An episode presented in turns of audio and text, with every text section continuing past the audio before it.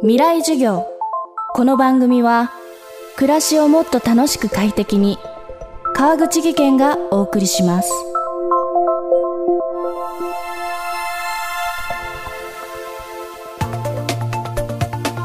未来授業。今週の講師は東北学院大学中央学院大学講師で理学博士水本忠樹さん。地形の成り立ちから活断層の動きを解明する研究者で自然と人間の関わりを重視する学問自然地理学の専門家でもあります。身近な地域の地形に関する知識をハザードマップ作りに生かす講義が各地で高い評価を得ており東北福祉大学では防災士養成研修講座の講師も担当しています。今週は防災減災を考える上で重要な地形とその成り立ちの専門家水本さんに地形から考える防災減災について伺っています。未来授業3時間目。今日は自然災害を考える上で身につけておきたい時間感覚のお話です。テーマは地球時間。短期的な目線で見ると、まあ、自然災害の実態ってよく見えなくて、まあ、ポイントは長い目で見る、まあ、地球時間。という私が言ってる言葉なんですけどそういう時計を手に入れることが、まあ、まず大事なんじゃないかなと思います。なぜならば、まあ、自然災害は地球の営みだからですよね。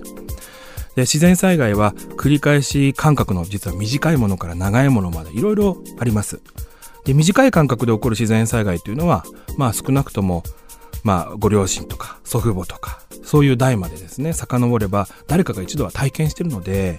まあ、あるいは聞き伝えですね。それあるいはそのテレビとかラジオとかで。なんとなく分かってるのでイメージしやすいんですよね。しかし自然災害の中には例えば数十年に1回とか数百年に1回あるいは1000年を超えるような長い間隔で起こる自然災害もあります。一番いい例が2011年の東日本大震災。で同じように巨大洪水とか、まあ、活断層による、まあ、深刻な地震災害なんかも、まあ、実は1000年とかそれぐらいの規模でま繰り返す災害なんですよねで実は人の一生は約100年なので数十年とか数百年とかそういう長いサイクルで起こる災害っていうのは、まあ、なかなか体験することができません。よって、時間の経過とともに、まあ、災害を体験してない人がどんどん増えていく。それから科学技術や土木技術の発展や、あるいはその、あまりにもそういう技術に頼りすぎてしまって、まあ私たちはいつの間にか、なんかそういう繰り返しの長い間、じあの自然災害っていうのは起こらないんじゃないか、あるいはなんとかなるんじゃないか、なんとなくあの意識の外に置いてしまうと思うんですよね。しかしその自然の営みというのは、まあ、容赦なく繰り返すんだと。でこういう長い間隔で起きる自然災害は、えー、昨日、おとといお話したように、まあ、地形が教えてくれるんですよね。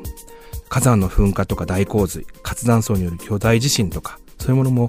身近な地形にはこういった長い間隔で起きる自然災害というのは、まあ、記録されてるんです。そういう意味でも身近な地形に注目するっていうのがとても大事なんじゃないかなと。で、まあ、自然災害から命を守るためには地形に注目するということもそうなんですけどそもそもやっぱり地球時間というですねあの長い時間で起こる時計っていうのを持つことがとても大事なんじゃないかなというふうに思います私たちが生きてきたこの時代例えば平成の31年間は阪神・淡路大震災東日本大震災西日本豪雨など甚大な被害を及ぼす大きな災害が相次いだという印象があります。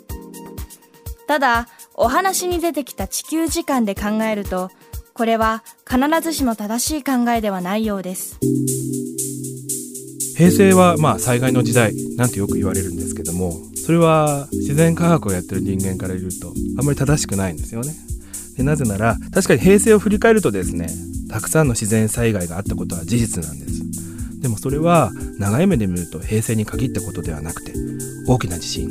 大きな台風洪水、まあ、数々の自然災害が昭和にも大正にも、まあ、明治にも江戸時代にも起こっている。ということなんですよね。例えば火山災害なんていうのは皆さんあのちょっとこう火山が噴火したら大変だと思うかもしれないんですけども明治時代に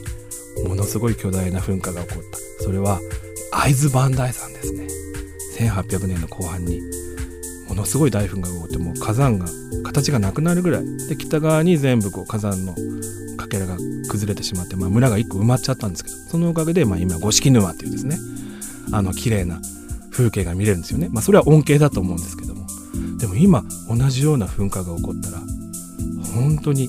皆さん信じられない光景が広がると思うんですけどもやっぱそういうものっていうのは、まあ、ここ100年200年でたくさん起こってるわけですよね。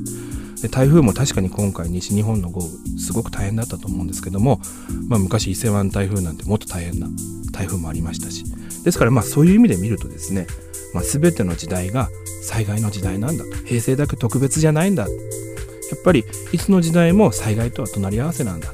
というふうなやっぱり感覚を持つってことがとても大事だと思うんですよね。ですから、まあ、平成で自然災害が終わるっていうわけではなくて、まあ、これから過ごす令和という時代もやっぱり自然災害の時代なんだっていうふうに考えて、まあ、過ごすそういうことが防災に対する心構えの第一歩なんじゃないかなというふうには思います。未来授業今週の講師は東北学院大学中央学院大学講師で理学博士水本忠樹さん。今日のテーマは地球時間でした。明日も水本忠樹さんの講義をお送りします。